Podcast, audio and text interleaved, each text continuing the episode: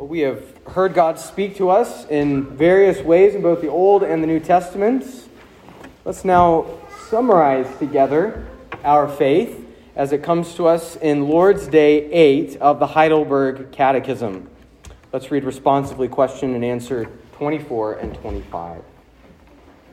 Concerning the articles of the Apostles' Creed, the question asks How are these articles divided? Into three parts God the Father and our creation, God the Son and our deliverance, and God the Holy Spirit and our sanctification.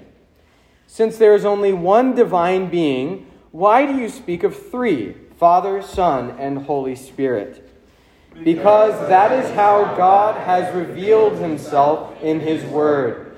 These three distinct persons are one true eternal God.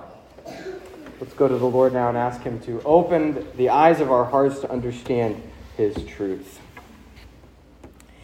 Our Heavenly Father, we ask you to look upon us in grace as we look away from ourselves and into the face of your Son, whom you have appointed as our mediator and Savior in heaven.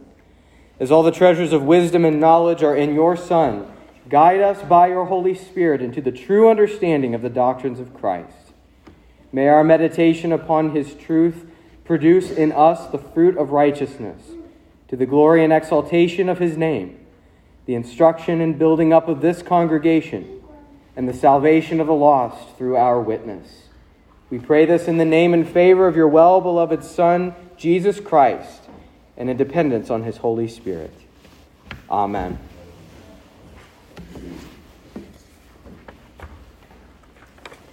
Last week, we were concentrating on true faith. True faith. And we learned that true faith is composed of knowledge, agreement, and trust. You have to know something about God and His Son, Jesus Christ, in the power of the Holy Spirit. You have to agree that these things are true, that they really happen, and that God has not lied to you about them. But especially, you must trust. It's a wholehearted trust. And the Apostles' Creed is that basic summary of what you must trust in. Behold the simplicity of our faith. It is profound, that's true, but it is very simple. You must trust in this very simple and brief statement that arises from the text of Holy Scripture. And today we begin explaining what that creed means. What are the non negotiables of the Christian religion? Beginning with the doctrine of the Holy Trinity.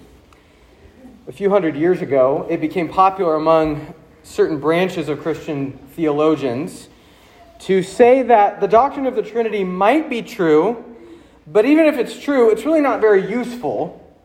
And so it doesn't matter if people really understand it or believe it or grow in their knowledge of it, because it doesn't it doesn't really matter all that much. It doesn't make a big difference. Well, today, we're going to spend our time beginning to grasp why this teaching is so important for us to believe, not just for the sake of right doctrine, although that is important enough as it is, but also because of its great usefulness to us as Christians. In fact, if the doctrine of the Trinity is really not all that important, then the Christian faith is useless. It is useless to you apart from this doctrine. It's just made up stuff, it's just mythology. Uh, it's a dime a dozen among the religions and mythologies of the world. This doctrine anchors us to the truth and the power and the usefulness of what Scripture tells us about God. Without it, we have no assurance of faith. We have no comfort in the gospel. We don't have any real guidance in obedience, no clarity in our prayers. We have no clear object in our worship. And so, with especially Matthew 28 as our main guide, let's see how this glorious doctrine anchors us as Christians. First, we consider the oneness of God the oneness, the unity of God. The doctrine of the Trinity is summarized probably most clearly by saying that we believe in one God in three persons. Or that God is one in essence and also three in persons. He is one in essence and three in persons. And we see this clearly and wonderfully in Matthew 28, verse 19. Here, just before Jesus ascends into heaven, he commissions his church to do certain things while he is away. He says, Go therefore and make disciples of all nations, baptizing them in the name of the Father and of the Son and of the Holy Spirit. The first thing to notice here is that these tasks are to be done in the name. In the name. And very often in Scripture, when something is said to be done in someone's name, it is being done on the authority of that person. That was actually in our, our text in Mark chapter 9 this morning. Whoever receives one of these little ones in my name. Or uh, we saw someone casting out demons in your name. And this task that Jesus is commissioning his church to do is to be done in the authority, in the name of the God who is sending them out to do it.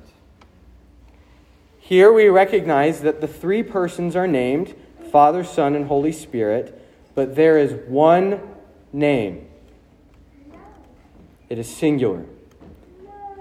Jesus commands that baptism with water is to be performed on the authority of God who is one. He is a unity. A unity. Now, this idea of God's essence being one and not many, He's one, He's not made, He's not complex and made up of a bunch of parts. That idea is just classic Bible. It's just what you find all over the Bible. The ancient confession of the Israelites is called the Shema. That's the Hebrew word for listen or hear. As we heard in our call to worship this morning, Deuteronomy chapter 6, verse 4. Hear, O Israel, the Lord our God, the Lord is one. That is the, the, the, confession of faith that was on the lips and in the hearts of every Israelite boy and girls. they were raised in the faith, brought into the, the covenant community. This was their identity. Was bound up in this God who is one. It's in the law. It's in all the prophets. The prophets cry out that there is only one God, and there is no other beside him. There is one God, so he is one in terms of the only God, and he is one in terms of being singular and a unity in and of himself. And this is dealt with very clearly in the New Testament as well. As we read from 1 Corinthians chapter 8 earlier, Paul there is dealing with a big problem in the city of Corinth about Christians who are sitting down and having table fellowship, sharing a meal with pagans, which is fine, but the meat at the table has been offered to false gods, which is not fine. So it creates a problem in the ancient city of Corinth. And he is dealing with this by talking about are there actually other gods? Well, no, we know, we understand, he says, there are no other gods. Not, not really, technically, are there other gods. He says, There is no God but one. There is one God and one Lord. That's 1 Corinthians 8, verse 4 and verse 6. Clearly has the Shema in mind from Deuteronomy chapter 6. And so our catechism has faithfully handed it down to us that there is only one divine being as revealed in his word. He is the infinite God with no beginning and no end. He is not composed of parts, but a perfect and pure spiritual being. And we are baptized into his name and on his authority. That is the oneness, the unity of God.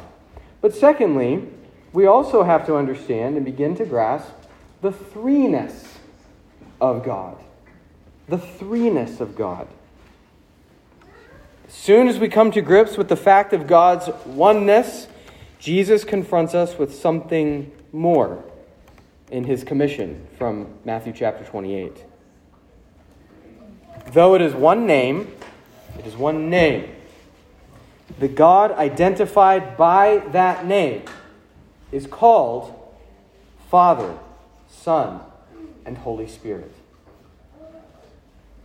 And again, we're talking about God's authority here.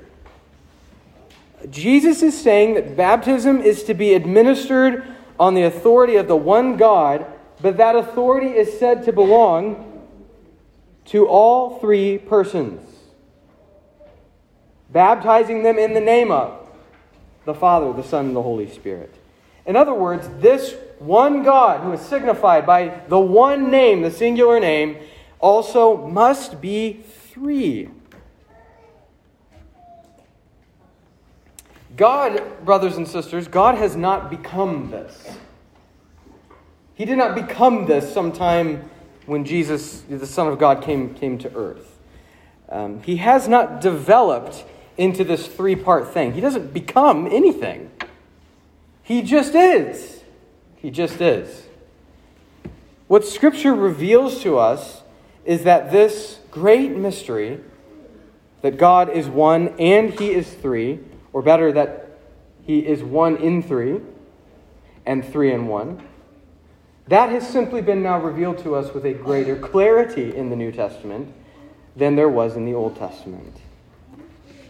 That the Father is God, the Son is God, and the Holy Spirit is God. And yet each person is distinct. Not separated, not divided, but distinct. They share the same essence and glory equally. And each of the three persons, because they share this one essence, all must be worshiped and adored as God. And when the three persons act, they act together in perfect unity. There is a distinction, and yet they are never separate when they act. Never. Back to the Apostle Paul in 1 Corinthians chapter 8 again. Here's what he says, a little more filled in now. There is no God but one, and he goes on to say, For us there is one God, the Father, from whom all things and for whom we exist, uh, from whom are all things and for whom we exist, and one Lord, Jesus Christ, through whom all things exist and for whom we exist. the one God and Lord, who share the same essence, are nevertheless Father and Son. It is one God, one Lord, which the Shema tells us is just the same being. The Lord our God, the Lord is one, is yet also named for us clearly both Father and Son. There is no getting around this. This is what the scriptures demand us to confess about God.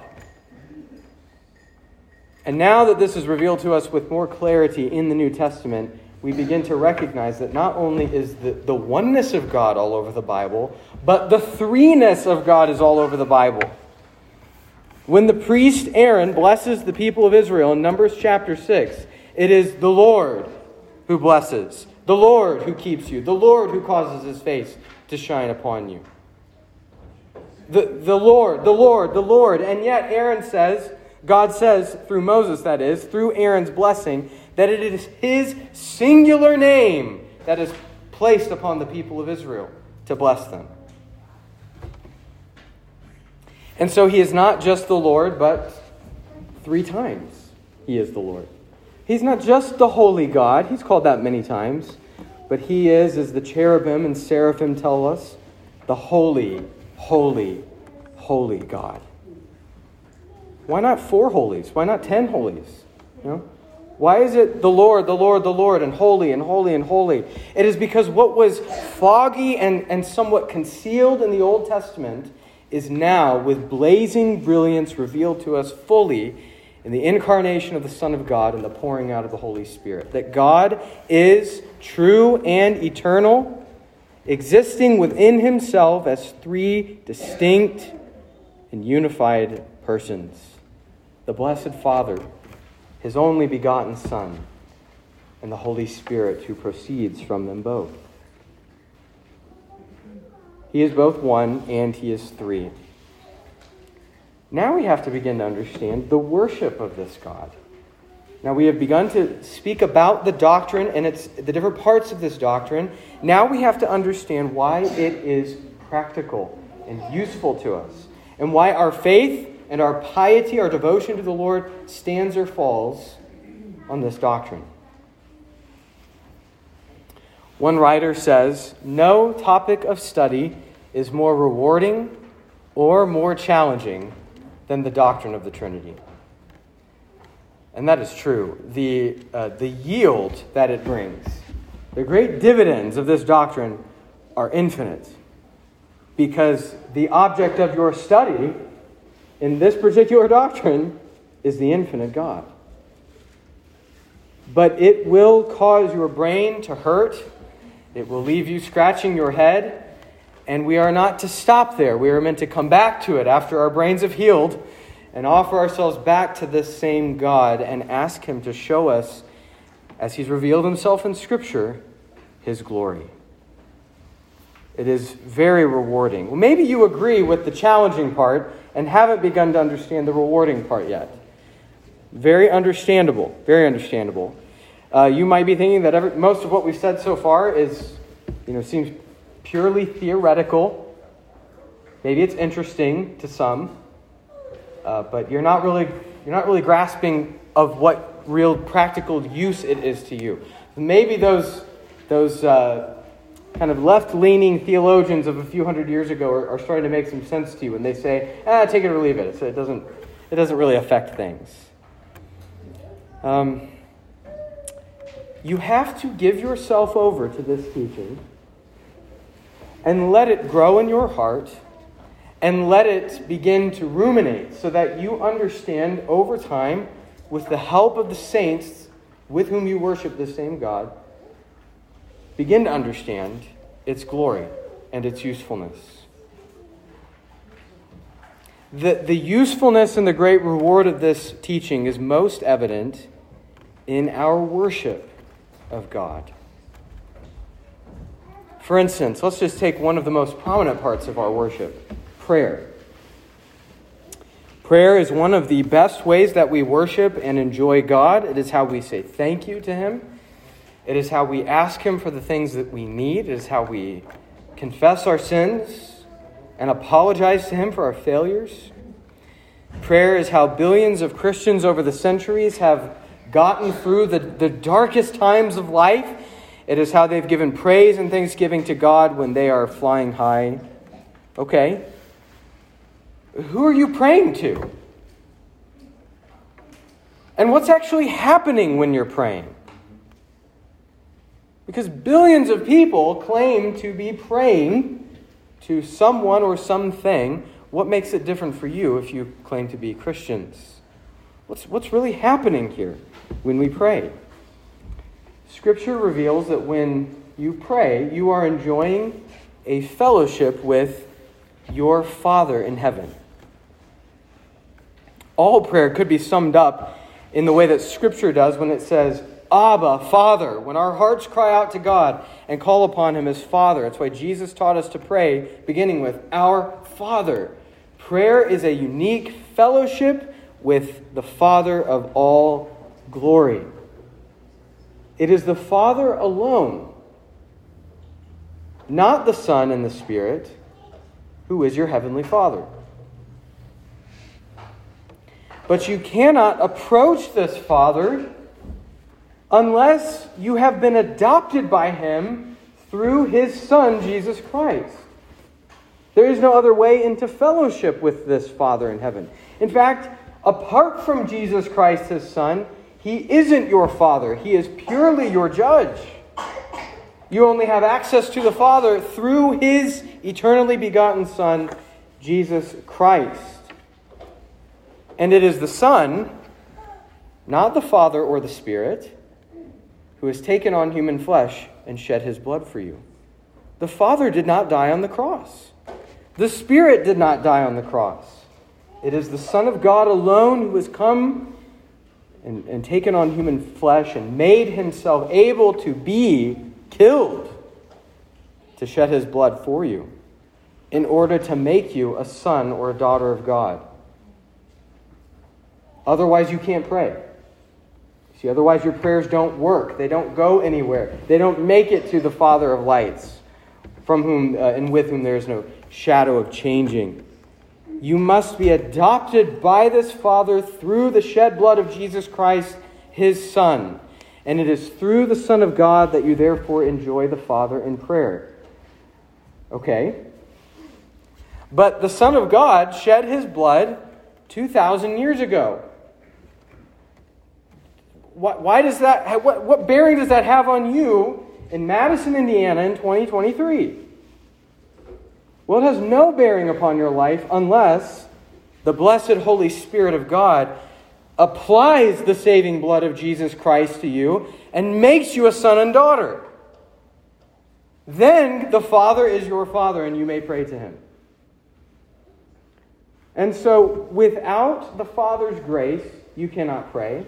Without the Son of God dying in your place, you cannot pray. And without the Holy Spirit applying the saving blood of Jesus Christ to you, you cannot pray. And if you confuse the persons, if you confuse the distinct nature of their work on your behalf, if you confuse these things, then you are cutting yourself off from true, wondrous delight in God through prayer and through every other kind of worship. It is only with these understandings that all the doctrines of Scripture suddenly come to light they are illuminated with the glories of heaven for us. To see that the Holy Spirit indwells you. The Holy Spirit of Christ Himself dwells within you. And that same Spirit envelops your prayers and perfects them and takes them to God the Father. And then He brings the Heavenly Father's answers back down. Brothers and sisters, all your worship and communion with God is possible only through the mystery of the Trinity. And turning your back on this doctrine or treating it like it is only for high minded people, it's for people to argue about. If you were to treat it like that, you will leave your spiritual life skewed, confused, malnourished, and eventually probably in shambles. So, brothers and sisters, give yourself over to the lifelong meditation upon this doctrine. We worship and sing to and pray to and confess to and name the one God who is three persons. Learn how to speak about him and to him. Learn how to enjoy him. And there is no better place to start than with this doctrine. Amen. Let us pray.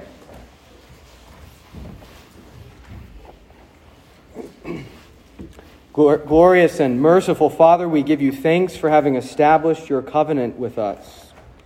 We ask, Father, that you would continue to establish your saints in the faith that has been contended for and passed down to us, and that you would grant us the grace to inwardly digest the food you have given to us, that we may hold it in our hearts and instruct our children in your knowledge and fear until we all have reached complete maturity through Christ. All this we ask, gracious Father, in the name of Jesus Christ our Lord, who with the Father and the Spirit reigns forever and ever, world without end. Amen.